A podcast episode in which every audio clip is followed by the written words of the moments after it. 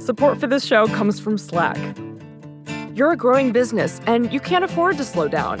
If anything, you could probably use a few more hours in the day. That's why the most successful growing businesses are working together in Slack. Slack is where work happens, with all your people, data, and information in one AI powered place. Start a call instantly in huddles and ditch cumbersome calendar invites. Or build an automation with Workflow Builder to take routine tasks off your plate, no coding required. Grow your business in Slack. Visit slack.com to get started.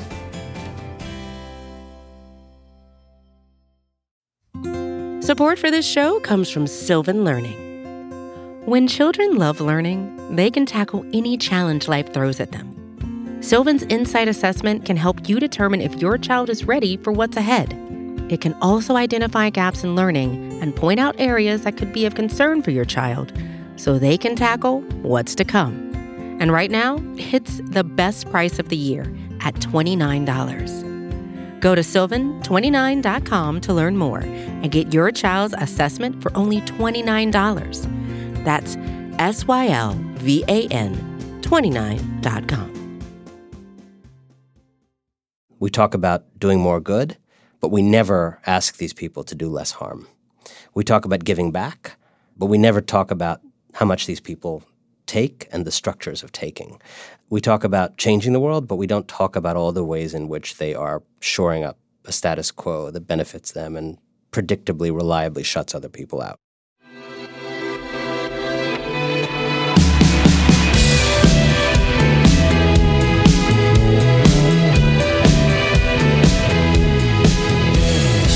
Hello, welcome to Ezra Klein Show on the Vox Media Podcast Network. Anand Giridharadas is about to piss a lot of people off. His new book, Winners Take All The Elite Charade of Changing the World, is an attack on wealthy do gooders who are willing to change everything but the system that made them rich and has left so many others poor. It's a traitor to your class kind of book, written by someone who's walked in these halls of power, uh, was a winner in these halls of power, and couldn't shake the feeling that, that something was very, very wrong. We, we, get into some stuff in this book that I think is pretty tricky eh, about the way that we shunt young people into management consulting and Wall Street and tell them that, that it is a way to make the world better, about the ways in which a, a certain set of ways of looking at the world and ways of looking at problems have come to dominate everything, but also about the very real problems with other structures like government that has left people fleeing to alternative ways of, of having an impact on the world. This is tough stuff to balance, and, and we try to do it in this conversation.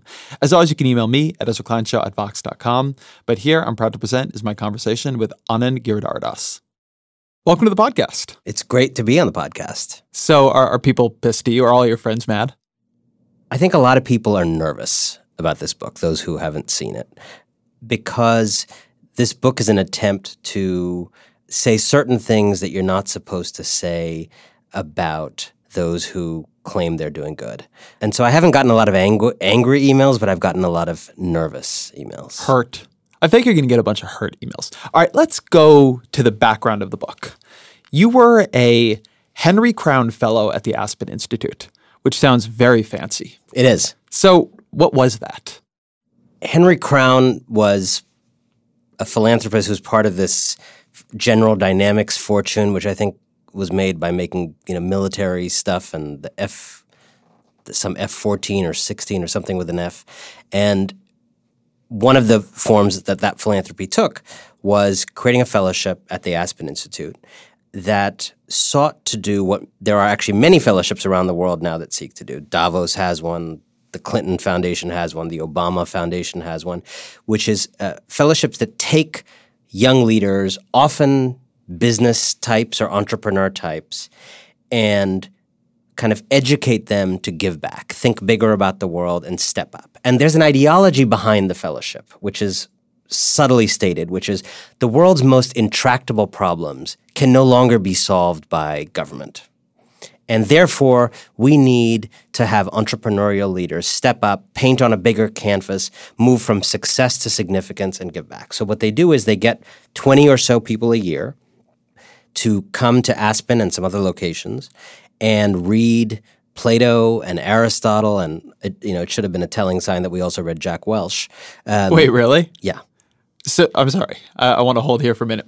The syllabus was Plato, Aristotle. I'm sure there's there some other things. Gandhi, there's some MLK. We And Jack letter from a Birmingham jail. That's amazing. and then a little bit of Jack Jack Welch. uh, I should have I should have understood sooner what I was a part of. So you read these things, and by the way, particularly, you know, I'm a writer, so I I read these Gandhi things. and Jack Welch. I'm and. Jack Welch. I'm going to stop asking about this now, but that's oh yeah, we can. We, you. we You can- didn't include that in the book. I think it is in the book. Oh, really? I just missed it. All right. It's in the acknowledgments. I think. Okay, it might be Um, acknowledgements. If it's not in the book, I apologize to the public. So we were brought in to read those things, and we sit in a room like four or five hours a day with this 20 other people, and you talk about the readings. And by the way, these are business people mostly. I was an exception. They bring in two or three people every year who are kind of the spice in the in the dish. So most, most and, people are and just very quickly because your background is a New York Times reporter and, and columnist. You you did a lot of Morning Joe. I don't know if you're still doing the Yep. the Morning Joe cycle. I do. So you were coming from that world of at this point columnizing and punditry and reporting. Correct. And and and writing books. And they were mostly business people, but they like a few people in every class who are artists or journalists or writers who bring a slightly different perspective. And so we had these discussions and we also kind of become you kind of become advisors to each other about life and marriages and divorces and work stuff and do I start the company? Do I stay in this job? You know, and you really bond with these people. They were lovely people, and I officiated one of their weddings. We all became So it's like a social network that sticks together. Correct. You know, like like you all met at summer camp and promised to stay in touch. four times, one week each, over two years. That's the fellowship experience. Okay. Okay. And they pay for you to go there. They pay for you to you know live in these lovely accommodations. And Aspen is nice. Aspen is nice. I, I was at the Ideas Festival once a number of years back. It's beautiful. Aspen is the kind of place that makes you want to be a billionaire instead of That- resent them. That is a good way of putting that. Um, you know, when you go to Aspen, you think, yeah, maybe it wouldn't be so bad. and so I was in this fellowship and I had this great experience talking to these people, bonding with people. Frankly, I don't have a lot of business people in my life. I don't have a lot of people who run like an aviation repair company in my life. And it was an eye-opening experience. I don't have a lot of, you know, country club business Republicans in my life. I met them and that was interesting. How do they think? What what's their worldview? And the friendships and all so of you joined the Henry Crown Fellowship at the Aspen Institute to get some diversity got some diversity in my in life. your social network. And what I started to realize as I got into that Aspen world, not so much through this these meetings of the 20, but then there's other things. There's the Aspen Ideas Festival, which I also got invited to. And there's the summer reunion of all the Henry Crown Fellows past and present, which is, you know, a few hundred people and people from other similar cloned fellowships in other countries. There's an East Africa fellowship. There's an India fellowship. There's a Central America fellowship. And the deeper I got into this world, um, a couple things happened. One, I got to see like a lot of nice stuff. I got some of my friends in this new world had private jets, and I got to fly on their private jets, which, by the way, are as fun as they sound. I once saw Tom Friedman swimming in his mother in law's swimming pool Well, that does sound fun. in, in Aspen, while Congresswoman Jane Harman stood above the pool in heels having a conversation with him. I met a lot of fascinating people and generals and this and that.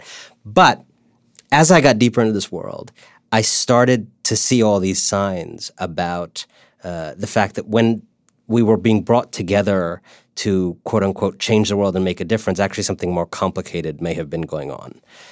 The signs were a lot of these conversations about making the world a better place occurred in the Koch seminar building, funded by one of the Koch brothers. You know, the Aspen Ideas Festival was funded by Monsanto, which of course just had to pay that enormous judgment because of poisoning people.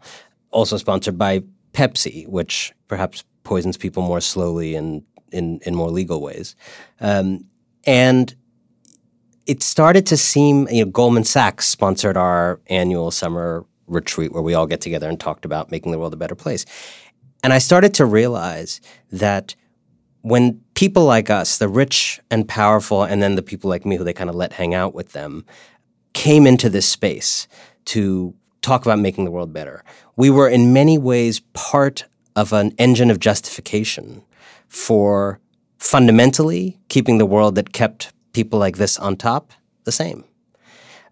And over time, that awareness grew and my discomfort with it grew. And I was not the only one. There were many of us kind of sitting in the back row, proverbially, you know, saying, why is Goldman Sachs on stage having a panel discussion about how it helps disempowered women? And why are 400 people who claim to be fellows trying to change the world sitting here listening to Goldman Sachs explaining how it makes the world a better place? And what are we really doing when we come to Aspen and talk about making the world better, but don't talk about taxes and whether people like us in the room need to pay more of them?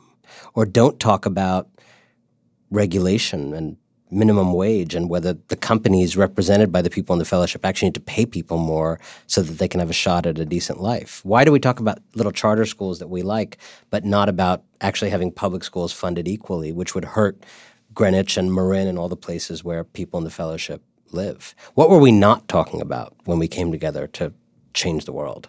So you were asked to give this speech, which was a speech at one of the reunions of the the fellowship class, yeah? Correct and this is the genesis of the book. So, so I'd like to hear a little bit about the decision process behind the speech you gave. Let's start there. I was asked to give a speech based on a TED talk that I gave earlier that year in 2015, in March of 2015. And that TED talk was actually about a previous, my second book called The True American, which is about a hate crime in Texas and the victim who forgives the guy who shot him the white supremacist who shot him. And I gave a TED talk that that started with that story, but then moved on to talk about the two Americas and the fact that we're you know ignoring a kind of an, an undercountry that is buckling right beneath us. And so they asked me to give a talk, sort of a version of that talk again at this summer event that they were having, and I said yes. And as I thought about it, I realized, you know, I don't want to give that same talk again um, there's not really a value in the age of video and giving the same talk again. Um, and I realized I want to do something different, actually specific to the fellowship. And I wasn't sure exactly what, but I emailed the people who had invited me and, you know, and said, I think I'm going to do something a little bit different. They said, that's fine. Um, I may have stretched the little bit part. And I started to write, you know, a speech. I should say this as a side note because it's kind of an interesting side note. I won a journalism award earlier that year for that True American book, and it came with a little bit of money. And I was deciding whether to spend like a couple weeks writing the speech, which in some ways makes no sense to, know, I wasn't getting paid to give the speech. It was just like a speech at this reunion. And it may have seemed like a, sim- a silly use of time to spend two weeks writing some speech. And because I'd won that journalism award, I kind of thought like, yeah, that's what that that's what that kind of thing is for. It's it's it's for um, taking time on something that you know may not lead anywhere, but is like a good thing to do. So I, that kind of, in a way, helps me think like, okay, I'm gonna, you know. And by the way, like that award is philanthropy, so that's an interesting tension there. It's in a way philanthropy that made me take the initial time in my own mind to say, let me explore this lark. So I spent a couple weeks writing this speech, which is longer than I take on that kind of thing normally. And interestingly, as it was happening, Pope Francis came out with um, I don't know if it was his big encyclical or some major statement on capitalism and markets and the environment and that kind of stuff. And I remember thinking, reading my speech and thinking, like, this is a bit fierce, you know, to go after this room of 400 people who deeply believe in millionaires and billionaires changing the world as the way you change the world to go after them so straight on in the room feels a little aggressive. And then i remember reading the story about the pope and thinking like all right like this is giving me a little courage you know? This is a pope who's saying a bunch of things that are not convenient for a pope to say. Um, the lesser mortals among us can in our own little way like have the courage and, and say these things. So i remember that giving me a little bit of bit of courage. I wrote this speech. I knew that it was going to be I've never done this before. I've never, I've never stood in. A, I've given many speeches in my life. I've never stood in a room and attacked the worldview of a room to its face head on. I decided to do it. Part of me, I think, thought and thinks that the only reason the society should kind of keep writers around is to do that. That's why it may be worth it to have us. And so I got up there. They didn't know what I was going to do. I made brief mention of the hate crime story that occasioned the talk. And then I went into this speech basically talking about what I described as the Aspen consensus, which is all the things we do talk about when we talk about changing the world in this space and all the things we don't. We talk about doing more good, but we never ask these people to do less harm. We talk about giving back, but we never talk about how much these people take and the structures of taking. We talk about changing the world, but we don't talk about all the ways in which they are shoring up a status quo that benefits them and predictably, reliably shuts other people out. And it was a very weird thing because it was an eerie silence during the speech. Right afterwards, I got a standing ovation, which I have to say shocked me. But it was a it was a conflicted standing ovation. Well, you don't want to be the person not standing in that ovation. Correct. And I think there was there was it's like a kind of that. virtue signaling happening Correct. here. Afterwards, Madeleine Albright came up on stage because that's the kind of thing that happens at the Aspen Institute. And she says, you know, I think she was very close to someone who felt offended by the talk. And she said, Well, I don't know about our previous speaker, but I think America is a wonderful country. I thought, that's an unusual response to my critique of philanthropic social change. I never said America was a bad country. And it was an early hint that even someone like her who spent her life in public service, when you go after that kind of establishment, you're going after not just powerful people, but a powerful worldview. And then, you know, a billionaire who was in the room came up to me and said, Hi, I'm so and so, and I'm hateful, according to you. That was actually the next day. I never said you're hateful. I mean, very weird reaction. But another billionaire who was in the room that day itself, a minute after I got off stage, came up to me and said, Thank you for saying what has been the inner monologue of my whole life. So I want to go through some things you actually said in the speech because I think it'll it'll make some of these reactions make more sense. Uh, the, the key line to me when I read it was, uh, and I'm quoting you here, to you, uh, is Sometimes I find myself wondering what we're actually doing here in Aspen. Are we here to change the system or be changed by it? Talk a little bit about how being in those circles, being part of these fellowships, changes the people in them, even as the rationales that the people are there to change the world around them. I think being in those spaces, surrounded by other people like you who are reading Gandhi and Jack Welch and thinking about making change can fill you with a feeling that things are going to be okay for the society. Yes, people are angry. Yes, there's extreme inequality. But people are on the case. People care. People are good. People people want to solve these problems. And I think what happens in terms of people entering these arenas and being changed by them is in every, whether it's your high school or a nation, there's a kind of common unconscious culture of things you talk about and things you don't. And when rich and powerful people hang out with each other under the rubric of we're changing the world, they develop a common set of ideas about what changing the world is, and they unwittingly or sometimes wittingly wall off a bunch of ideas about what it's not. And what I started to notice, and this is perhaps my training as a journalist and writer, is all the things we weren't talking about. The things we weren't talking about became very blaring to me. So part of how you're changed by the system is just what you, the questions you learn to stop asking, um, the thoughts you learn to stop having, and Things like, for example, there were some very top Silicon Valley people in this fellowship.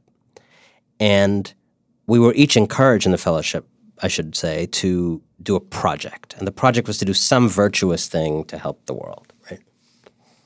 And a lot of these Silicon Valley people, you know, they would do a program to like help 10 children with autism, or they would fund an initiative to help girls code, or, you know, totally laudable, virtuous things. I kept coming back to this fellowship every year, hearing about their projects and also reading about how their companies were becoming monopolies, were posing serious challenges to our democracy. I kept hearing people in the media business telling me about their mafioso meetings at Facebook and Google, where they basically said, if you don't publish on our platform, like, hope you exist in a few years, kind of thing. And I kept wondering, like, why are these people from these tech companies coming to Aspen, doing a project to help 10 children with autism, but not making their companies more honorable because their companies operate on a scale that is literally 10,000 times the impact of any kind of side hustle of virtue that they're engaged in. So something that, that you focus on here is this idea of the ideas that get ruled in and out of bounds. But there's something, another thread in your book and, and to some degree in your speech that I think is in some ways more important, which is just the social networks that emerge and how those warp what you do and don't do, what you say and what you don't say. So, uh, a, a simple example of it is that being in these rooms with these people over and over and over again, it's very humanizing. In the same way that if you report among anyone or you spend time among anyone, it's humanizing and you develop friendships and you end up with say a lot of friends on wall street or a lot of friends who do blockchain or a lot of friends who work at uh, facebook and you don't want to make your friends upset right i mean that's just a, a, human thing and one of the things that i think is true within these elite cultures and I, I think it is much bigger than the question of the Aspen Institute. It's, you know, why was it actually a problem that these Democrats, after they left office, were giving tons of speeches on Wall Street? Why was it actually a problem that you have some of these thought leadership conference networks that people spend all their time in? Which is that in a world where some of diagnosing problems correctly and trying to understand solutions correctly means making people upset, means seeing people as doing bad things, even if that's not how they see themselves, that's actually a lot easier with some distance. But on the other hand, that ease is in tension with the, the journalistic desire to report and and also just with desire to hear what people are saying and, and, understand them. And that to me feels like a, a big piece of this, that part of just what gets ruled in and out of bounds isn't ideas. It is who you are willing to make feel uncomfortable. Correct. And you know, the fellowship I was in, is a relatively narrow and homogeneous one in terms of mostly being business people. But if you think of that larger Aspen world, the Aspen Ideas Festival is a better example of what you're talking about, where you really do have a lot of journalists there. You have a lot of philanthropy, academic people, certainly a lot of plutocrats. You have military generals walking around. And it becomes a club where everyone kind of assumes, as you perfectly put it, good faith in people they're kind of hanging out with and grabbing a hot dog with on the lawn of the Aspen Institute campus. And civility is is great.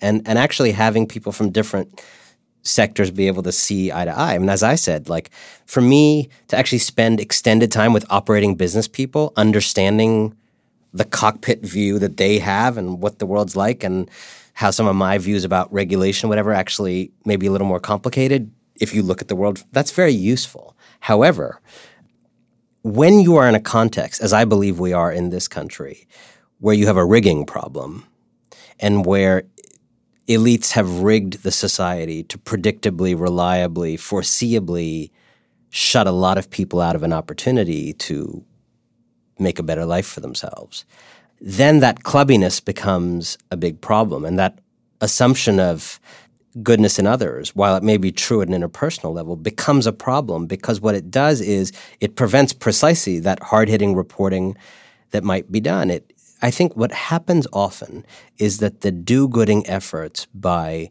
these plutocratic circles it gives those of us who should be, whether it's in government or in journalism or elsewhere, who should be pushing back, who should be a counterforce, it kind of neutralizes us and numbs us and makes us feel like, well, these people are trying. So you you have this other line in the speech where you say these systems and structures have victims, and we here are at risk of confusing generosity towards those victims with justice for those victims. For generosity is a win win, but justice often is not. Let, us draw that distinction a bit.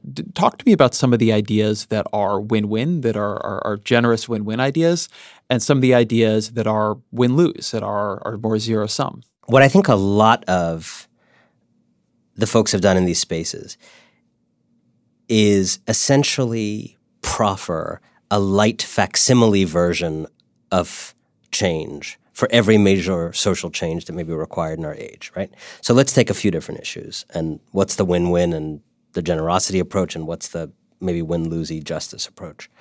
Let's take the empowerment of women. We know from many European countries' experience that if you want to get more women in the workforce and make it easier for women to participate fully, things like maternity leave and family leave and universal daycare or daycare tax credits. Like there's plenty of evidence about what gets those numbers up. Now, that's expensive. That's going to cost the winners a lot. So that's maybe the justice solution. The generosity proffer is lean in.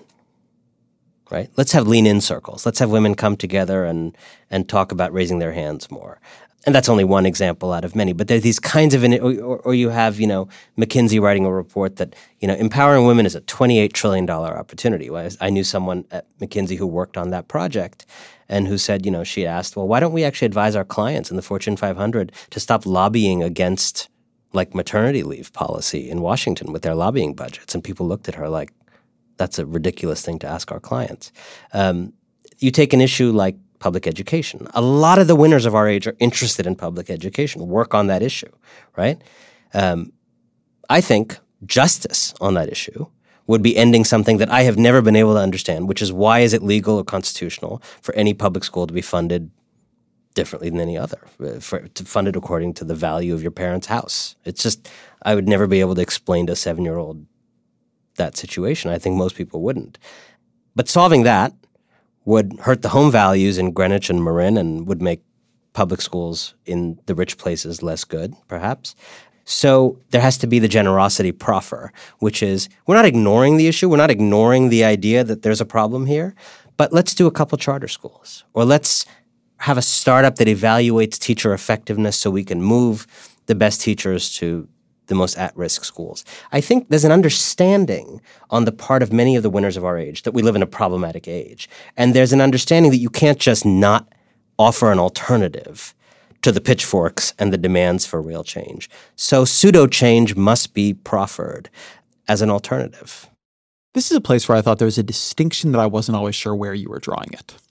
There are a certain set of questions where you're just dealing with the distinction between a kind of bullshitty, you know, win-win solution, you know, let's have more mentorship in schools. Maybe useful, but but not gonna not gonna change the world. And something much more profound, right? A big change in taxation, or let's say busing, right? Busing to ensure school integration that is a solution where that is not a win-win. It's not a win-win. Um, or people might say in the long run for society, but but not for everybody, and certainly people don't experience it that way. So so there are things I think where we can look at it and say, we know what would work, but people are stopping well short of that. And then there are things where I think people of reasonable faith say, no, uh, we don't know what will work. There's a, a good faith disagreement about what will work. There are a lot of people who study education, and this is not my issue, and, and I actually don't have the world's strongest views on it, but who say, no, we actually really do need to figure out how to measure teacher efficacy so we know what to fund. That there are plenty of school districts in the country that have perfectly high per pupil spending and are also underperforming. And that for you to come and say that that's just generosity and offering a pseudo solution that what you're doing is virtue signaling, that you're not really offering a solution yourself. What you're saying is that a solution that just looks like peop- like you're taking something from the rich is a solution and you're flattening out the problems that people are actually trying to solve. And I'm curious what your response is to people who say that. I mean, I don't think it's virtue signaling. I mean, I think you're absolutely right that there are places, there there are certainly schools in this country, and I've I've familiar with that data that that do have that twenty five thousand dollar a year, you know, relatively high funding and and are troubled.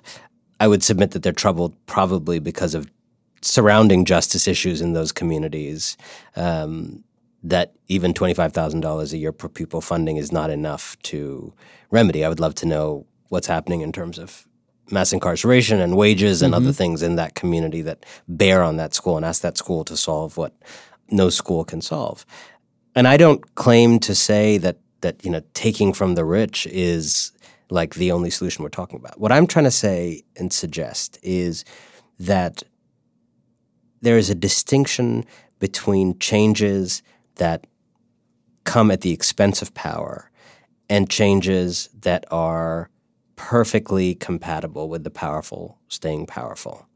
And that when powerful people are given leadership roles in social change making, when they shape the conversation and idea set about what change making is, when they form those social networks that that we talked about, that become in some ways cartels of thinking and action around social change making.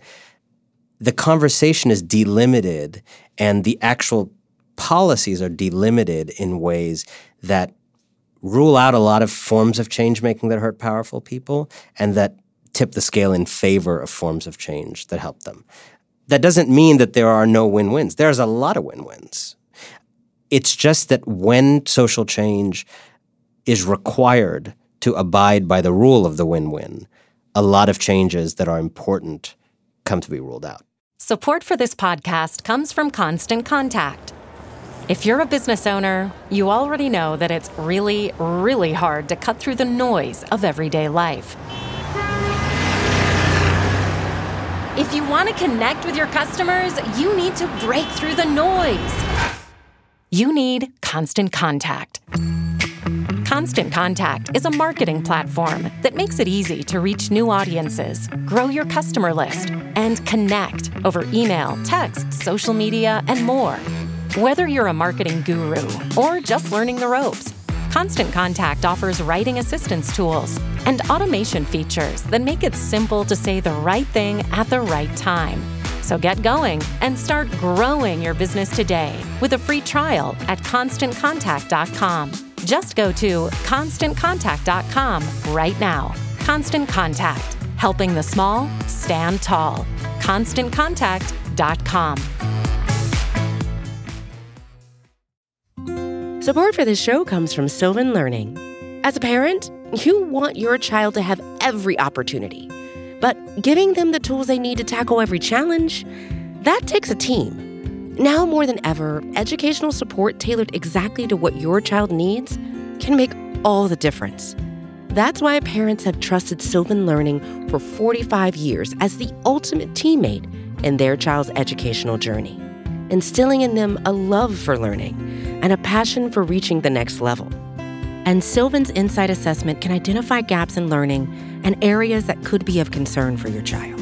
It's a 360 degree view into your child's learning that you can't find anywhere else and helps ensure that your child didn't miss something in school that might put them at a disadvantage in the future. And right now, it's the best price of the year at $29. Go to sylvan29.com to learn more and get your child's assessment for only $29. That's S Y L V A N 29.com. There's something that you talk about in your book that I think bears pretty heavily here. And I thought the most important point your book made is that this is an integrated system. It's an integrated system with pathways for advancement, with ideologies, with things it tells people. And one of the ways the system works is that it takes kids who are at usually elite colleges and who have a social conscience and it has developed a very effective sell for them when they are feeling uncertain about what they're going to do with their degree in literature, their very expensive degree in literature. And it says if you come to McKinsey or you come to Goldman Sachs, yes, we know that what you ultimately want to do is change the world, but you can't do it until you learn the way we do spreadsheeting. And so there's become this incredibly powerful mechanism for pulling kids into this pathway while still using the language of justice and social change and you know do-gooderism. And I'd like to ta- have you talk a little bit about that because in terms of what are the things you outlined that really harm society, to me that's pretty high up there. Absolutely. And and I think there's an ideological component to that and a kind of the emotional and psychological sell that you described. And then there's also some structural things we can talk about about tuition debt and housing costs in the cities and the choices people make after they graduate about what kind of lives they can live. Um, but on the psychological front, you know, I think what I find so interesting, I tried to understand. I have this, ch- you know, my first chapter. It's the story of this woman, Hillary Cohen, and it's a story of her senior year at Georgetown and how she decides to what job she decides to do, right? And that's something everybody can relate to. We were all there once at some point making a decision about how you kind of enter the world as a as a worker. And her initial impulse is I want to change the world. I want to change the lives of millions of people. And in that, she's like a very common aspiration in her world. And I, I kind of describe the role that inequality and the discourses around inequality played in the atmosphere of her college years, 2010 to 2014. And so she comes out very clear that this is an age that requires people to step up and help others. Things are rotten in the state of Denmark. I want to work on those problems. But she is enchanted by the pitches of Goldman Sachs, where she spends a summer, and then McKinsey, where she ends up actually taking a job. That, as you say, you have to learn what we know the spreadsheeting and the PowerPointing and the ways of breaking down problems if you want to help people.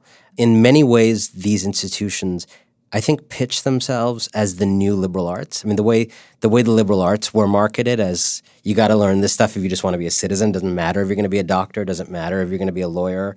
You don't want to rush to those things. You got to first just learn, you know, everything from math to literature to to some of the sciences, history, etc. These firms, in a way, now make a similar pitch about the first few years of work, and it's very effective, one, because it creates an anxiety that I'll only be able to help people in the hundreds, not the millions, if I don't learn their skills, right? That these people hold the keys, these institutions hold the keys to the kingdom of helping at scale, which is a big mantra now.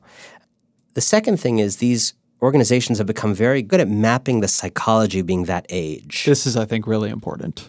You know, so if you're think back to when you were 21 or 22. You're living with other people, perhaps in a dorm or a group house or a group apartment. People, different people are cooking every night. You're living in this this world that, frankly, many of us will never live You're in again. if we're talking here about people who went to college, and Yeah. that is not everyone, right, no, but, but I'm talking about right, Yeah. absolutely. But I'm talking about people, you know, where this recruiting Yes, pitch where this recruiting happens. happens. And if you kind of go and work for, um, you know, in many, many jobs that you might do, could end up being a very lonely transition, right? You're suddenly maybe living in an apartment by yourself, you have one roommate, you're commuting to some job by yourself every day. And part of what these firms have figured out is they call every new group of hires, they call them a batch or a class. They recreate some of the college experience, the all nighters, the sense of a team, the sense of working on a group project together. And they almost blur the line between kind of graduating in senior year and starting at this big firm. So it feels like a lot of the same kind of rhythms. And comparatively, a lot of the kinds of things that someone like Hillary Cohen might have been drawn to, whether you know fighting for people in other ways, whether it's joining you know a housing activist group or working in politics on the Hill, um, a lot of those entry level roles in all kinds of things. By the way, in our field, the media, are vague, uh, elusive. Don't advertise themselves very clearly when there are openings. Don't provide a clear pathway. Are just really complicated to figure out. Don't have a lot of them don't throw off enough profit to have massive classes that they hire eight months before the class is going to come in, which is a big deal Correct. because one of the ways that the Wall Street and consulting firms get so good at this is they're able to give certainty way before most jobs Correct. are. You know, it's like when we hire at Vox, we hire like when we have a space to hire. Goldman Sachs, who just hire a massive class Correct. every year predictably. And so there is an escalator at these mm-hmm. places. And it just moves. And all you got to do is get on it. You got to show up to the information session, interview, hopefully get on the escalator. And I think what these firms have been so brilliant at is understanding the anxieties of that age and channeling it into spend a couple years here. And then, of course, what happens to a lot of people, because inertia is real, is that you stay there 20 years, right? You don't, you don't go help those people you thought you were going to help. get used to a standard years. of living. You, you, you make I, commitments. I want to talk about another one of the insecurities, though, because I think this insecurity maps on to your book pretty importantly, which is we have devalued the liberal arts and we have devalued the humanities. What used to be an understood way of working on your character and that that had a real value, and then you'd go out into the world and, and, and be a person in the world and succeed in it on that basis. Now, people still study these things. They still study literature or philosophy or the social sciences or whatever it might be. but they do so with an anxiety that they're not preparing for any real job. That what they've been doing is somehow dilettantish or uh, indulgent. And this relates to this idea that, that you bring up of market world, where then these groups come in and they say, yeah, but if you want to do things in the real world, you can't have just been reading Jane Austen or studying global literature or thinking about logic puzzles. You have to know how to work spreadsheets. You have to know how operations work. You have to know how to do a PowerPoint. And it does strike me that we have slowly and then all at once bought into this belief that the skills that will change the world are the same as the ones that make a lot of money. Correct. And I just want to say, I, I think this belief is so core to the, the, the book. I mean, I, I, have this chapter about how arsonists have have been have rebranded themselves as the best firefighters. The people who invented the winners take all economy are the people best positioned to fight for equality, um, and that all happens because of this underlying belief that business skills and a very specific kind of these are not even operating business skills. These are the skills of financiers and consultants who are kind of these insider outsiders to other people's business. That their skills are the skills you need to understand for everything. And it's such a weird belief because you know one of the things that you and I both know as a journalist is you get to go into a lot of other people's worlds and you get to see a lot of other people's professions and ways of thinking.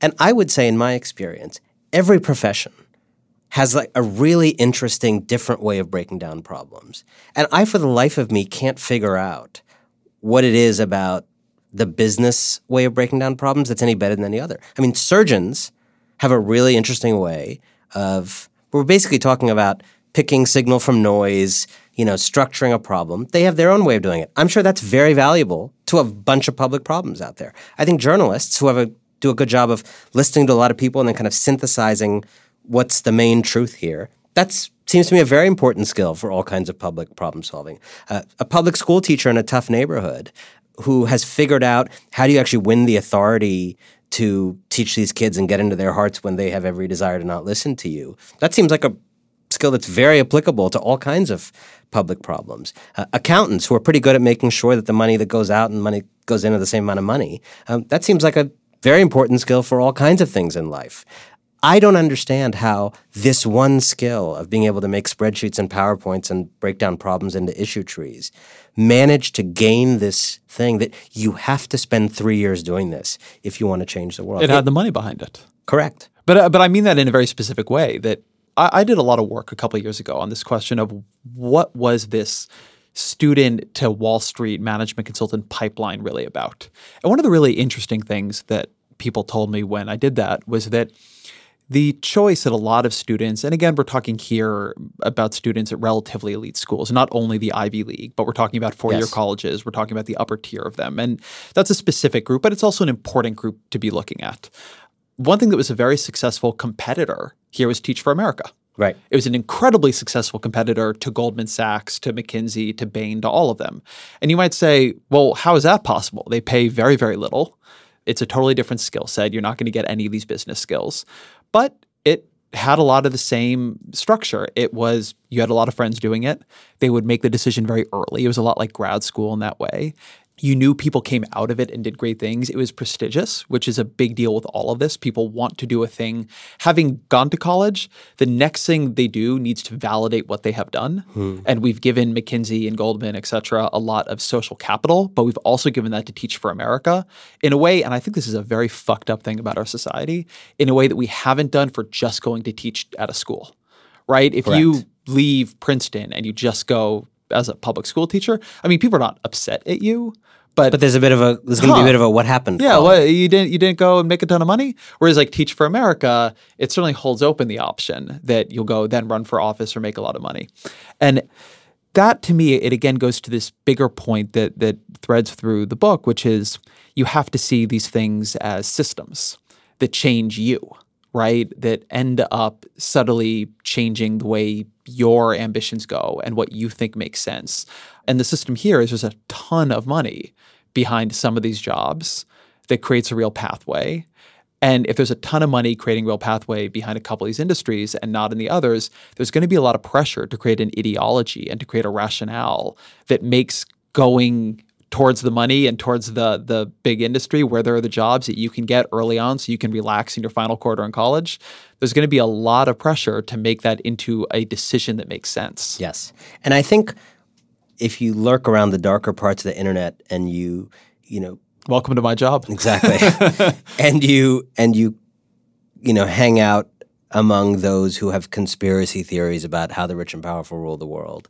That one does not seem to me like a conspiracy theory Well, the, the dominant right. qanon is a conspiracy theory right. the rich and No, powerful but rule the world But but That's when you get into how people think that works, sure there's an imagination of conspiracy, people gathering in a room talking about this and scheming in these various ways.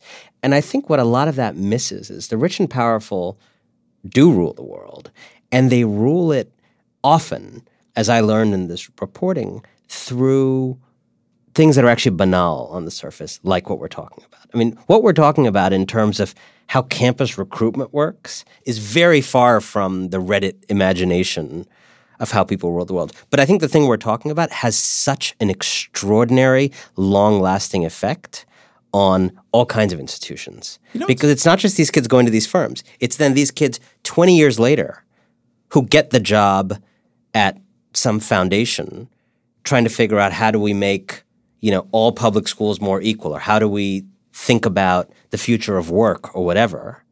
And the toolkit they have in their mind is the McKinsey Goldman Sachs toolkit. Not because they're bad people because that's their training. That's who they are. And if the only one who can get that job is the person trained that way as one of the characters I write about Sean Hinton who worked at McKinsey and Goldman and now you know works in a program trying to spread economic equality for Soros um, he's is quite aware of this issue and he calls it the you know trying to solve the problem with the tools that caused it issue.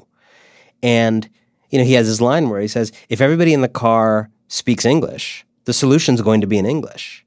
And so the question is not only is there this pipeline to these firms but the pipeline out of these firms again creates a kind of delimiting of solutions very far down the road. So, so this gets to something else that I think is important because when we talk about which skill sets and institutions and solutions get importantly devalued here, I think we have to talk a bit about government and public service. I would say throughout the book, and you're not always explicit about this, but I would say implicitly you're routinely comparing non-governmental and governmental approaches to problems. Yeah purchase of problems that are individually rich people or foundations giving money to do something versus a government passing a law to change something in society structurally.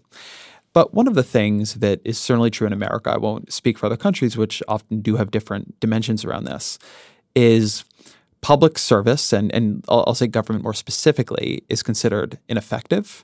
It's if you're not at the very top levels of it, it's reasonably low status. Um, just going into the public sector is not a- an impressive thing to do. The money in it, usually it's good or it's okay, and it's certainly better than most people make, but but it's not great. But I think most importantly of all, it is considered ineffective. Government is considered to do these things poorly, to do them in a lumbering, non-agile way that, that, that often doesn't work. And what's worse is that there is often a lot of truth to that. I've known a lot of really good people who came into government and left with very, very deep disillusionment. And that's not only working under the Trump administration, that was also working at certain levels of the Obama administration. It's been working in, in state governments. So, one of the, the tricky things here is that, on the one hand, I think that you have a, a real frustration with the people who want to go do this from the outside. But on the other hand, one reason you often get these people wanting to do it from the outside is that there is a argument that has been absorbed. Some of it I think is unfair, but some of it isn't unfair.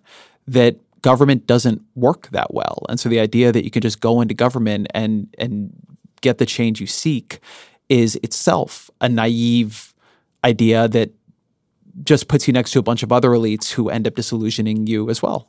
So a couple things on that. I hear that a lot from people, and I think it's an important source of anguish because I think it's it's one of the reasons sincere people often end up pursuing this kind of private social change. So one thing is you can't have the conversation we are having right now without talking about why government is often dysfunctional in some of these spheres. And certainly part of the story, but not all the story, but but part of the story is plutocrats also have waged a war on government for 30 or 40 years that made it less capable and functional in a lot of places. That's not the reason your DMV is a frustrating experience. But the reality is a lot of government is very underfunded relative to what other rich countries do, relative to what we used to do in the past. And, you know, when you take 10, 20, 30, 40% out of the funding of something, of what it could or used to be or should be, and then complain it's ineffective, you're both the reason it's ineffective potentially, and then you use the fact that it's ineffective as a pretext for you to work around it. I've often, in the course of reporting this book, spent time in rooms where, you know, a bunch of social venture capitalists or these kind of people whose firms lobbied, for example, for carried interest to be taxed at a lower rate and therefore keep, in the case of that thing, $18 billion a year out of the government's coffers that would otherwise be in it, then using the fact that government doesn't work to say, well, social venture capital is the only way to go because government can't do anything anymore. Well, you're one of the reasons government can't do anything anymore. That's one. But I think there's still a remainder there where, yeah, government's ineffective. And what I would say is you don't go to a restaurant by yourself on Thanksgiving because your family is dysfunctional. It's still your family. And the government is us. You know, I have a character who says that towards the end of the book, Chiara Cordelli, a political philosopher at the University of Chicago. And she's sitting next to this philanthropist, Sandy Weill, who keeps talking about, you know, the government's awful, the government's this. By the way, Sandy Weill pushed for the government to do less and less and less. You, you called him a philanthropist, former head of Citigroup. Former head of Citigroup, now philanthropist. Now philanthropist. He was on a philanthropy panel, but yeah, you're absolutely right. Um, you know, he kept sitting on this panel saying, well, the government can't do this, government can't do that. And first of all, he pushed as hard as anybody for the government to do less than it did in regulating Citigroup and doing various other things, which helped cause the financial crisis which then caused the government to have to bail out all these companies like Citigroup, which made the government have even less money while it did that. And she just looked at him and she said, The government is us. And I think there's a way in which government has been othered by 30 or 40 years of neoliberal ideology. So it's been turned into some alien invading force. And yeah, it's hugely imperfect. I mean, we've all been to the DMV, and a lot of parts of the government are more like the DMV than not. But I, I also think when government works, we don't think about it. I mean, I have lived in other countries. I've lived in countries where every meal in a restaurant is a dangerous experience, right? I'm not sure I remember the last time I got sick eating in a restaurant in America. Do you understand like what a civilizational accomplishment that is? Do you understand how hard that is to achieve? If you travel the world, you understand that's a precarious, fragile thing that is a goddamn miracle we've been able to pull off. And there's a thousand little miracles like that. When I put a car seat in my car, it does not occur to me that it's not properly tested, that it won't work if there's an accident. Like when I buy a car, it does not occur to me that like it's not safe as safe as it could be in the case of an accident. And are there exceptions? Yeah. But in general, we forget that yeah, government's frustrating and annoying and inefficient, but like what it is doing in an unsung way every day that allows us to not be in the situation that frankly most countries in the world are still in is a fucking miracle. So the government is your dysfunctional family. But you don't go to a restaurant and eat alone on Thanksgiving. You go to your dysfunctional family and you try to make it better. So I'm going to say two things here. One is that I agree with and cheer almost everything you just said and now I'm going to take the other side of the argument. this is like the because I'm the, the host. Sig- the signature it. Ezra move in the podcast. I love so, it. government is us is this thing liberals love to say. Um, government is the, the the term we have for things we do together. But this is a book about elites, and it's a book about elite networks. And you were talking about how do people on Reddit think the, the rich and powerful rule the world. And I think if you read them, what they think is that there's not this distinction between government and philanthropy Correct. and business. And not only that, I think to a very large extent they are right. Um, there are revolving doors between all these different groups. Yep. There are very powerful elite networks that certainly operate at the, at the high levels of government um, that, that feed people in and feed them out. I don't know about the Aspen Fellowship specifically, but a lot of these fellowships are full of former government people. Yep. Um, Hillary Clinton is giving these super expensive speeches to Corporate donations to politics. And, and so th- this is, I think, a tricky thing here because sure, surely there's a way government is us, but there's also a way that government is bureaucracy, which has develops over time its own incentives. There's certainly a way in which government is uh, a different way of putting it is deep state. There's certainly a way in which government is the people who fund campaigns or just the people who work for them. There's a way in which government are the ideologues who are the most invested and engaged. And people are very alienated from their government. And, and one of the things that I thought was interesting about the book was that it again had this sort of sharp delineation between public and private solutions that does not, to me, really hold up in real life. Yeah A lot of public solutions, certainly, like let's just take this era in American life, are the Paul Ryan tax reform bill, right? That's what government is doing. And so, you know, there's a huge amount of folks on the left who it's now hashtag resist. And then when Obama was in power, it's the other way around, of course. And that just creates a tricky thing because I, I think one of the intuitions of the book is that what people should do is engage in the public sector, but they don't feel differently about that sector than they feel about the one you're writing about. They feel it's all a bunch of elites who are all scratching each other's backs. And while, you know, I think that that is often untrue in public service, I certainly can't say it is actually it is flatly untrue about public service. I fully agree with everything you just said.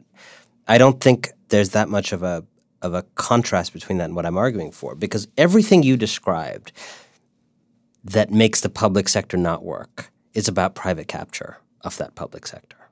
Right? It's about lobbyists capturing it, it's about corporate donations capturing it, it's about elite networks capturing it. And when I say the government is us, I probably, to be more technically correct, say the government, you know, ought to be us. The government is us as a philosophical point. That does not mean that it is impervious to private actors and elites capturing it. And I think right now we are absolutely in a state where the government is not quite us because it has been captured. And this intuition that actually percolates both on the left and the right, the kind of far reaches of the left and the right, of crony capitalism, I actually think is deeply correct. I think part of why Trump won and part of why Bernie had a shot is a feeling that the old distinction between either you're against a rapacious private sector or against a bloated government is actually an, an old and outdated distinction because they're working in cahoots um, to solve that. What I argue for is we have to take back the public sphere. And that doesn't only mean government, it could also mean civil society or activist groups that put pressure on government or organizers or people who work in and around that sphere also. If it is true that a lot of our public sphere has been captured, creating a private initiative to solve that problem may help people, but it contributes to the atrophy of the public sector that actually fights for the public.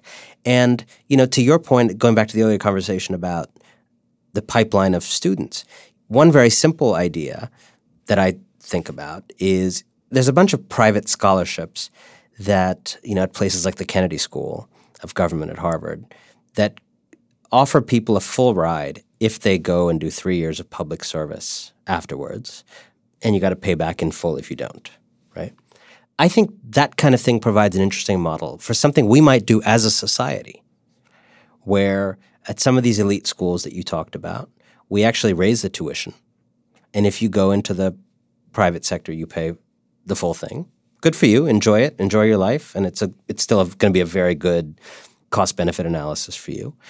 But if you go into the public sector, and we can figure out how to define that in the way that's good for us as a society, uh, could be teaching, could be you know working on Capitol Hill, could be any number of things. We as a society will take on your debt cost. We could think about you know helping young graduates, twenty two year olds who are trying to move to New York and San Francisco and Washington, where housing costs are high giving them a break on housing. I think part of what happens again at this level of banality is when you're 22 and you got like 200 grand in student debt and you have seemingly only $3,000 apartments available to you in the rental market, you can get pulled into a life that doesn't really comport with your values and then doesn't really have an exit ramp for like 25 years by accident. And I think if we thought about actually how to have more people with the idealism to fix public problems, with an inclination to do so in public ways. If we helped more of them stay on that course and made it, frankly, less expensive to cater to the public good, I think you'd see a lot more people entering the public sphere, which I think would help to push back against some of this private capture. I, I want to go back to something you were saying about elite capture and the idea that the government has been captured by elites or a certain kind of elite. It isn't clear to me that there is a period in American history when a critique like this could not have been leveled. Um, certainly, the government was not more representative of the public previously you know, in the 50s or in the 1800s. I mean, in addition to just flatly that a lot less of the country had voting rights, you know, we had primary structures where if you were not a party boss, what you thought about who the candidate should be simply didn't matter. We had senators who were elected by legislatures, not by.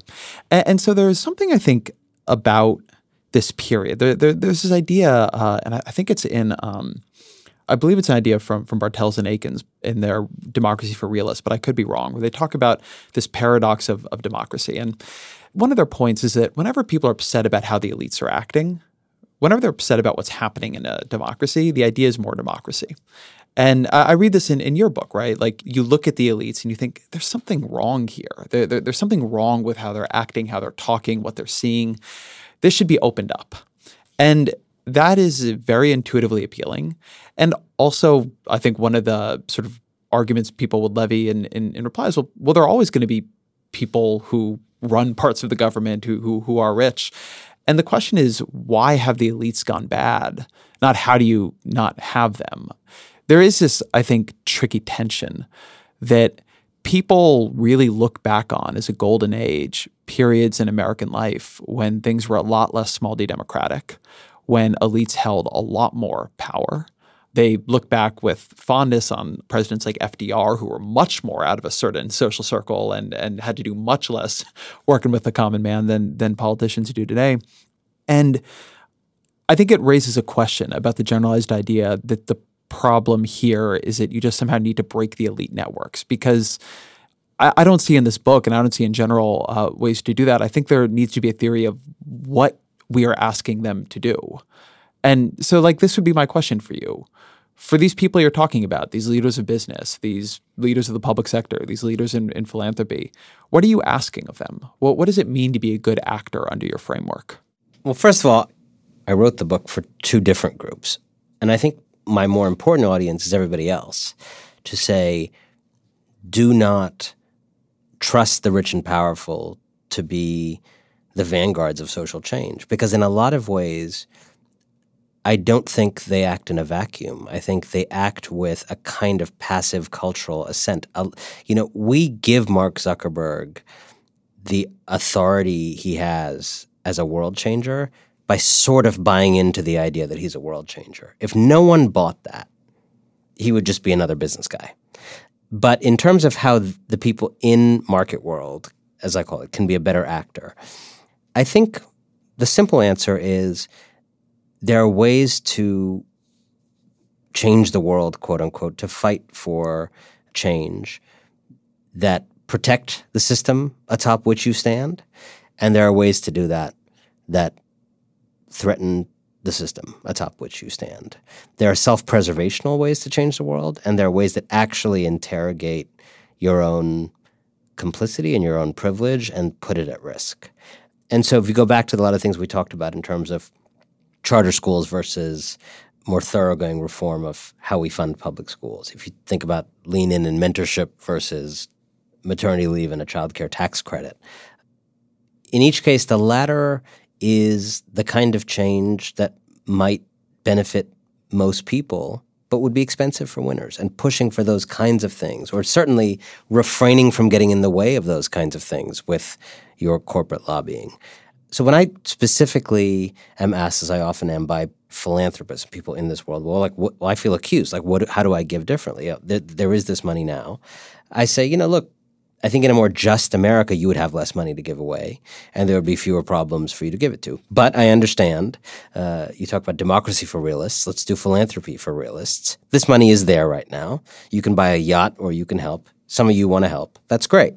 I think there are ways to give, and I, I, I talk about this in two parts. I think there's ways to shift people's giving from giving back to giving up, and from crowding government out to crowding it in right? I think there's a very much a place for giving, but I think if giving can move on those two dimensions. So Goldman Sachs doing a 10,000 women program, mentoring a few women, but continuing to be Goldman Sachs, continuing to speculate in the ways it does, continuing to pursue the kind of economy that is predictably, reliably not going to have opportunities for average people. Um, that's giving back, right? Giving up would be, you know, maybe saying, look, we've done very well as a firm we're going to pull back from lobbying against the kind of tax policy that would, you know, benefit us at the expense of the society. We think we've done fine. We're willing to be a little less profitable. We're not going to spend millions of dollars a year lobbying to essentially overrule the public interest on tax policy. And by the way, that's not even philanthropy, just stopping doing something they're already well, doing. So I want to say two things on this because I think this is an important juncture in your argument. One is that your whole point about systems, I think you almost need to take more seriously here. I've talked to a lot of these Goldman Sachs guys. Usually they think that the things are they're working for, even if they benefit Goldman Sachs, they make the world better. Win-win. Markets are more efficient. It's all win-win. And, and so one thing I think that is an insight of the book and, and something I believe strongly is people very rarely believe things that it is inconvenient for them to believe. Cynicism is overrated and motivated reasoning is underrated. But the other piece of this is I was reading the book, and, and the book doesn't do that much in terms of solutions, or it's not trying to sketch out a, a view of an alternative society. But but I'm listening to you here too. I feel like your book has a very radical worldview that you are still stopping short of. I'm hearing paid family leave. And yeah, paid family leave. But you know, you mentioned lean in earlier and like you put those two things on different sides of the coin. I don't know for sure. I've not looked, but I'm my guess is Sheryl Sandberg supports paid family leave. And I'm sure Facebook has great policies on that.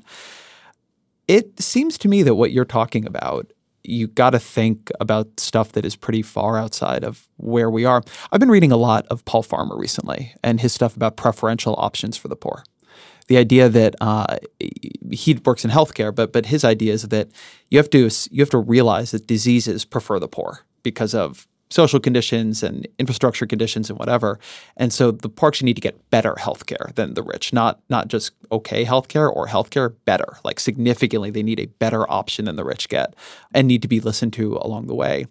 And I think there's a question here of if you are trying to get out of the blinders these systems put on you, well, then the kinds of solutions we've heard a lot about, like paid family leave, that's going to be small ball because the stuff that is emerged inside the system as something people just normally talk about, raising marginal tax rates a bit, getting rid of the carried interest loophole, which is something we talk about all the time, not because it has much money behind it, but just because it's egregious. Like this is marginal stuff. Yep. Um, I, I think the question is, if you are trying to free yourself from these blinders, like where do you start? Like how do you slough off the structures of a system that the things it is told you are a little bit out of reach are still probably not going nearly far enough? It's a great question. You know, I, I think one thing that I find very helpful is just the comparison with other places. There's a lot of other places in the world that do each of these little bits of things differently. And particularly in America, we have what someone once told me was big country syndrome, which is, you know, we just, we, it sometimes doesn't occur to us that there's 200 other healthcare systems around the world, and you know, three or four of which may have solved a similar problem better than we have. I'd um, say 15 or 25 of which, but sure. so one is, I would say, like on each of those issues, there's probably someone who's done it much better, even if our patriotism wants to make us not believe that.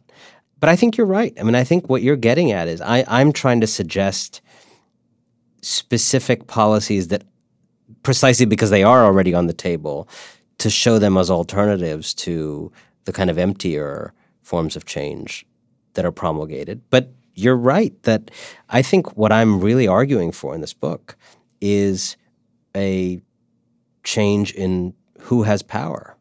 And part of what bothers me about the rich and powerful kind of owning and co opting social change is that it defines social change precisely in a way where power does not change hands, where essentially people's lives are bettered as much as possible within the existing power distribution.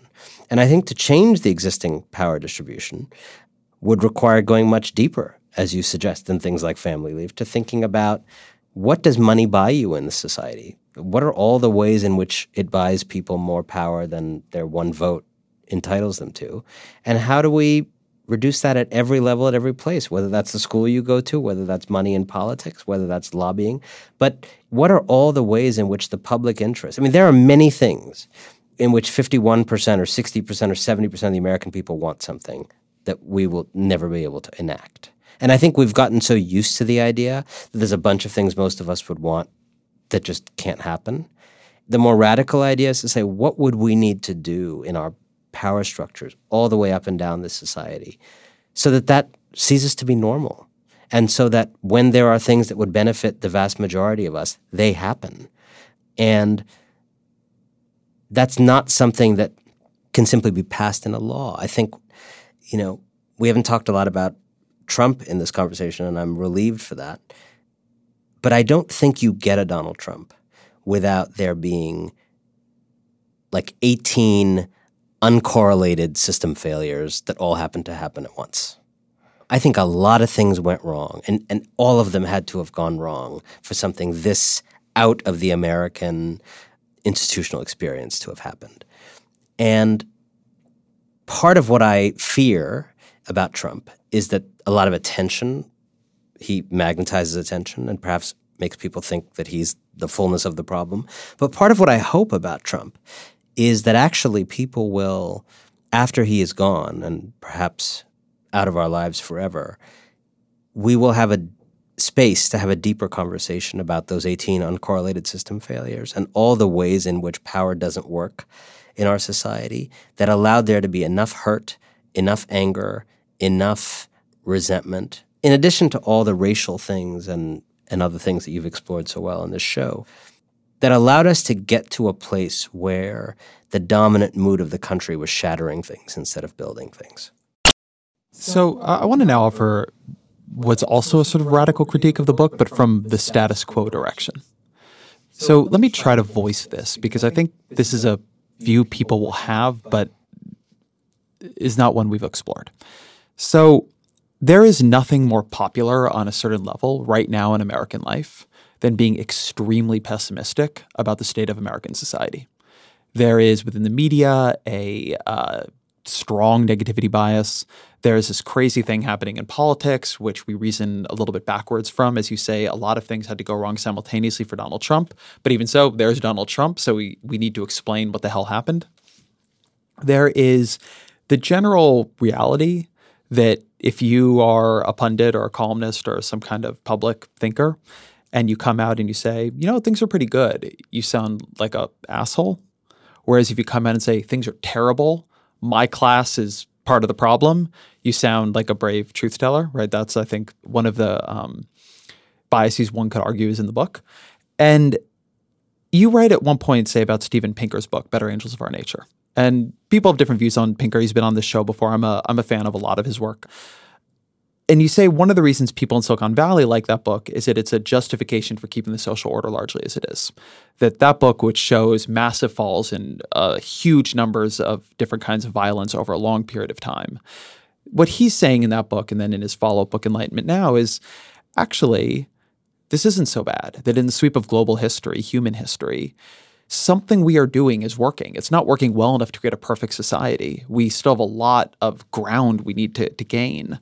But if we become so used to talking about it as if it isn't working, if we become so focused on what is still wrong that we can't see all the ground we've covered, that we can't value that we live in arguably the best time there's ever been to be alive as a human, that we're going to lose out stuff too, that we're going to have populist backlashes like Donald Trump, that we're going to have backlashes against you know, an elite that maybe is working better than previous elites have in human history, that, that is built on a better foundation.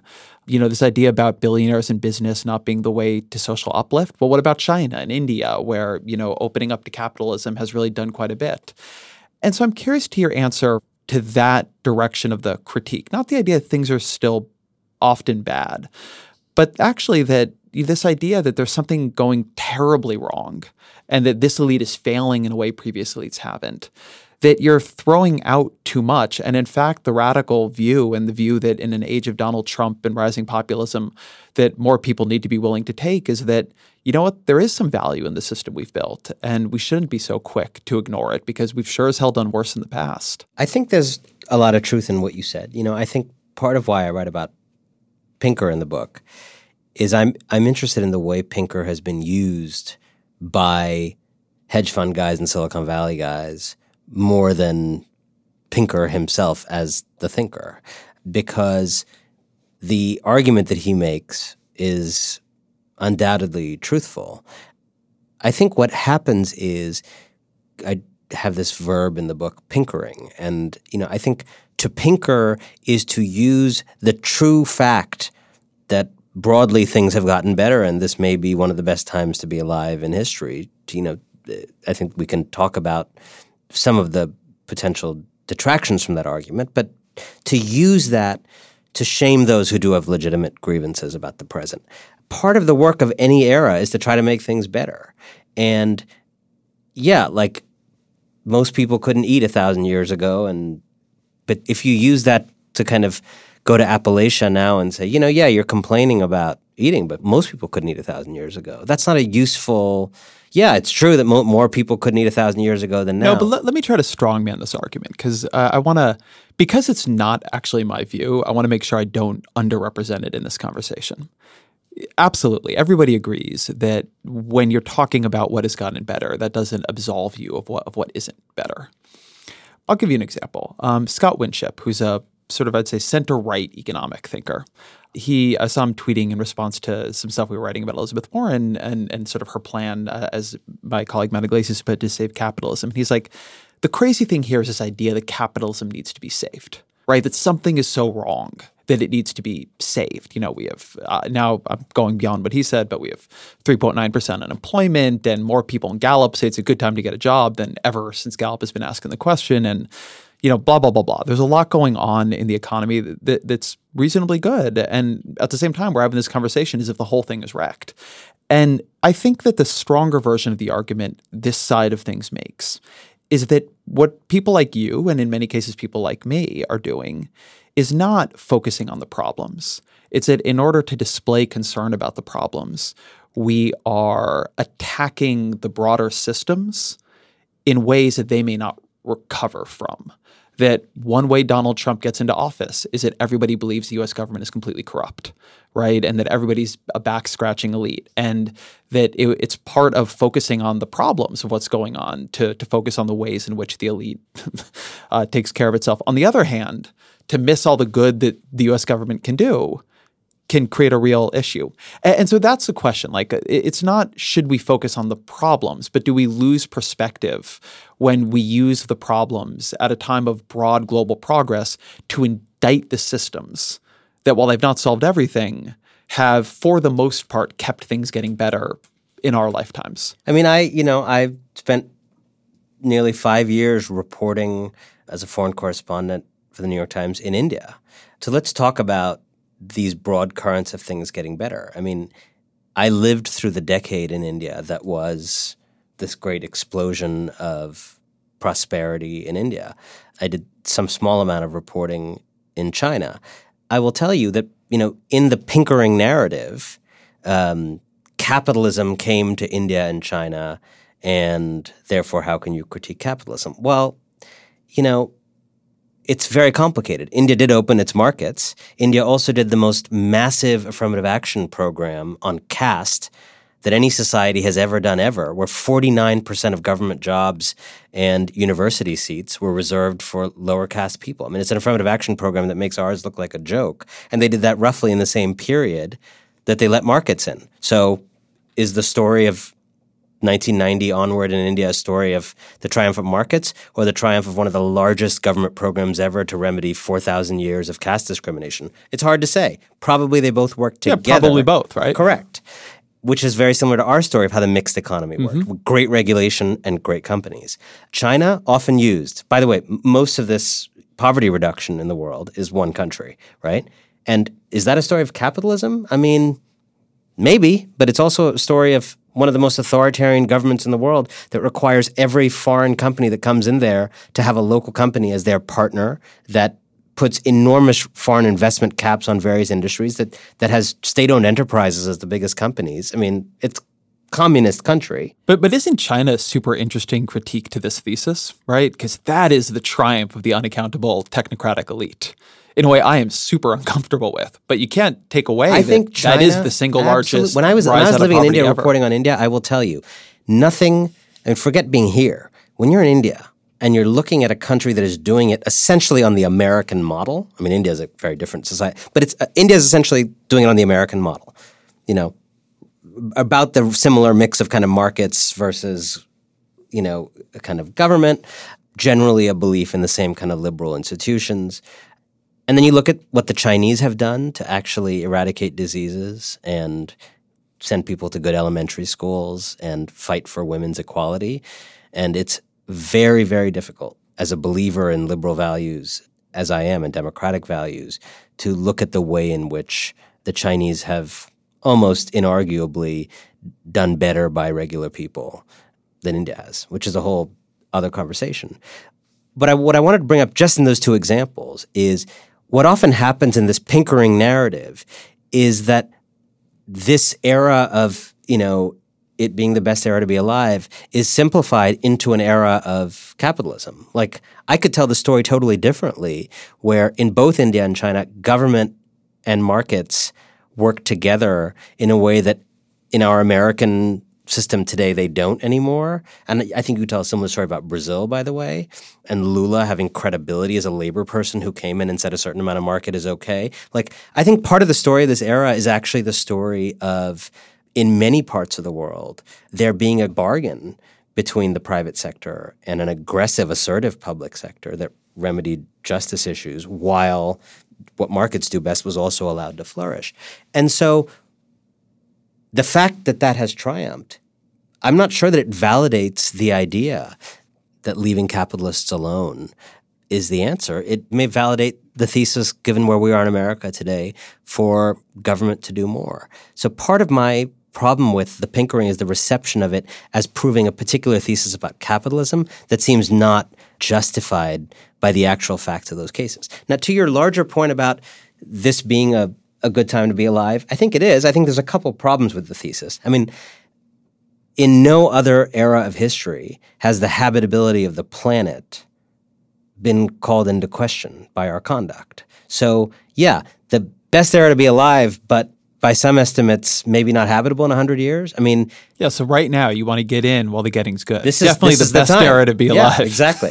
you know, so like that always seems to me a very big missing piece of this best time to be alive narrative. At no other time to be alive have we been so close to possibly eliminating the possibility of human existence on this I'm, planet. I'm not. I'm a pretty big climate change alarmist, but I want to say that one reason I don't buy that is that I don't think we're on that kind of apocalyptic doom loop.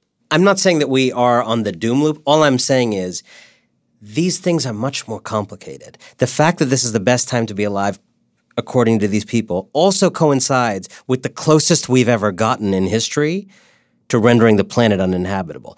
What I'm saying is progress and problems often grow together. That doesn't mm-hmm. mean that we haven't made progress, but the anxieties we've created in the modern world also go along with the technology and prosperity and productivity we've created. You know, I just tend to have a view that good and bad things go together. And when, yeah, you, it's not to say there's no progress, but there's absolutely progress and people's lives get better.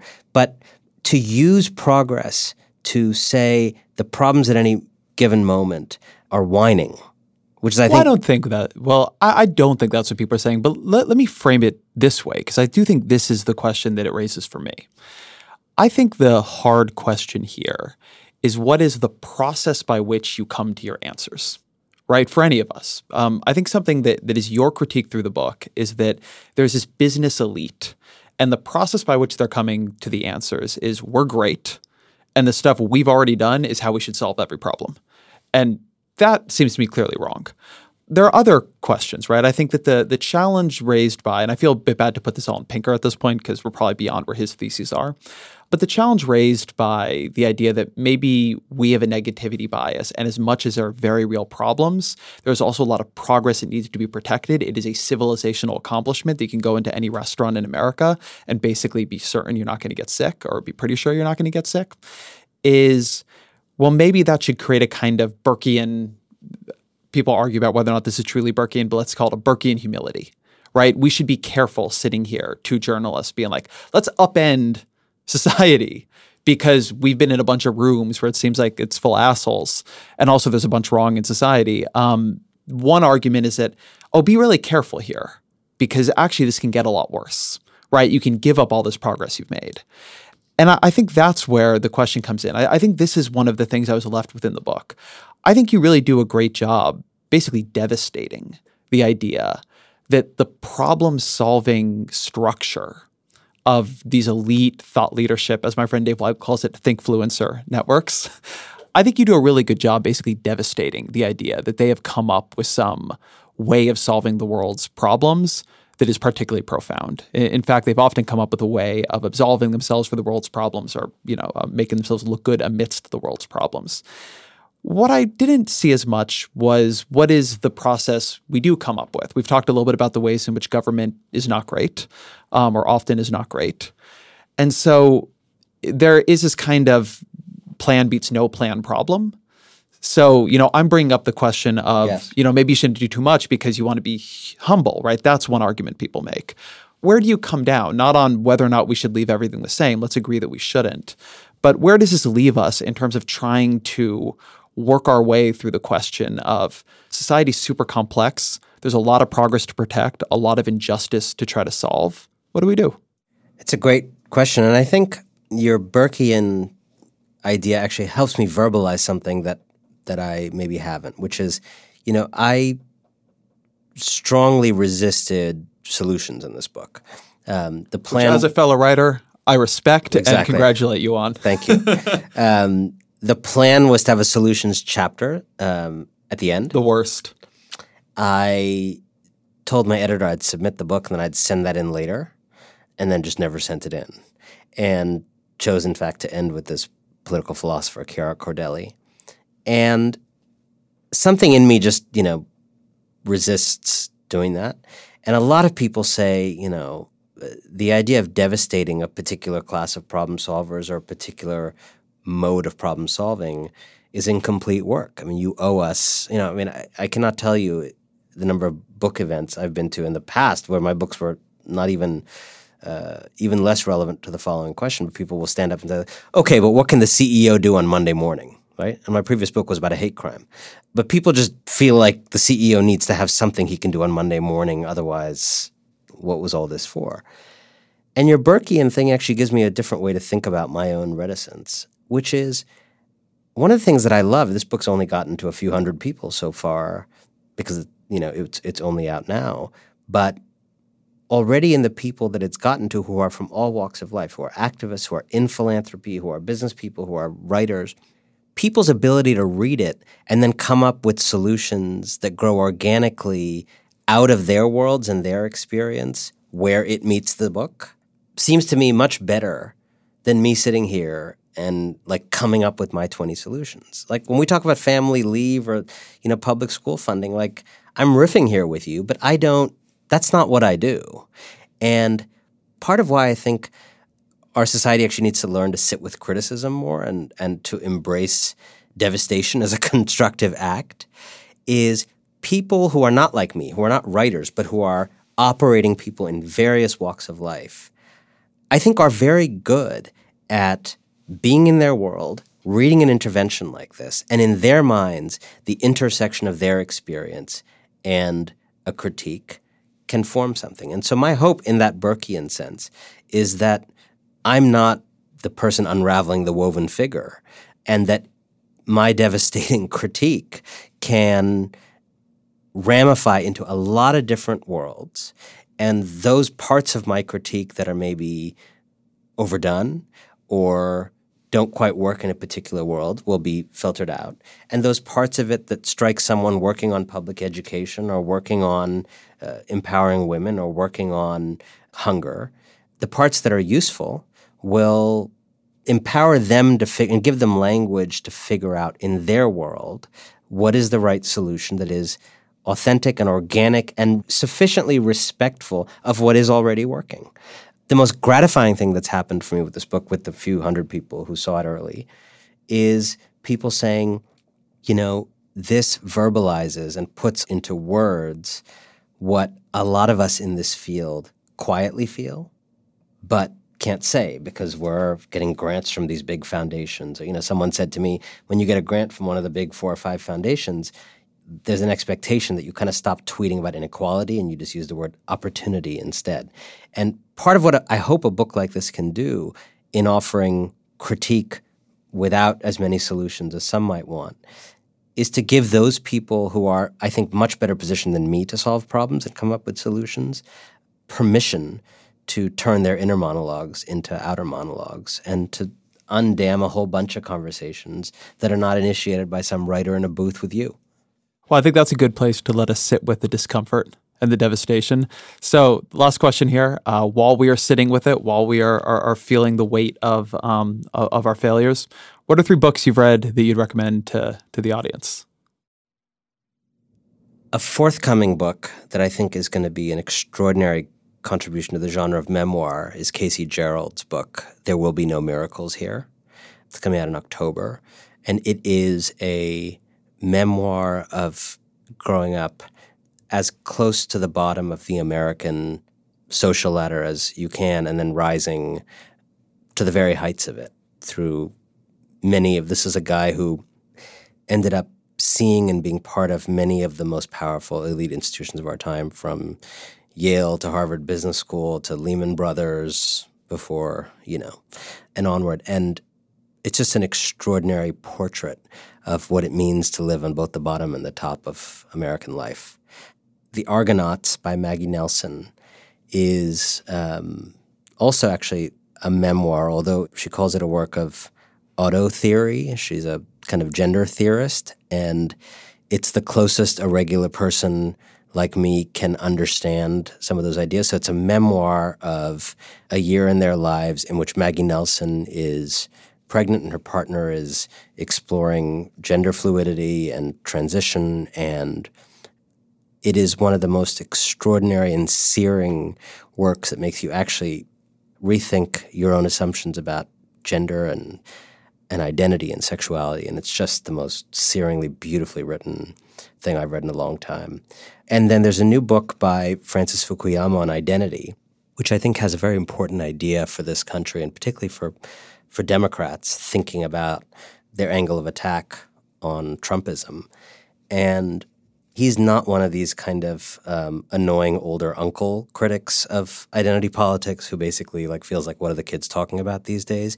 He comes at it from a place of love. I think he thinks identity politics has done a lot of good. I think he thinks it's given marginalized people a language to to claim power. I think he thinks it's helped privileged people understand their effect on others more effectively. But I think he argues that it has hugely, for the left, come at the expense of an agenda of cross cutting solidarity. And it's at the margin pushed the left towards being a, a confederation of um, mini groups instead of being able to speak to 70% of Americans about, frankly, what, you know, being on the wrong side of power. And he proposes a vision in which national identity becomes an important thing to talk about, but a pluralist, inclusive idea of national identity to counter the Trumpist one, as opposed to an empty cosmopolitan one that actually just makes Trumpism worse. Anand Giridharadas, thank you very much. Thank you. Thank you to Anand Giridharadas for being here. I'm glad we solved all that. It's all done. We have all the answers. uh, thank you to my producer, Jen Weinberger, my engineer, Griffin Tanner. I hope you all are out changing the world and creating real justice, and we'll be back next week.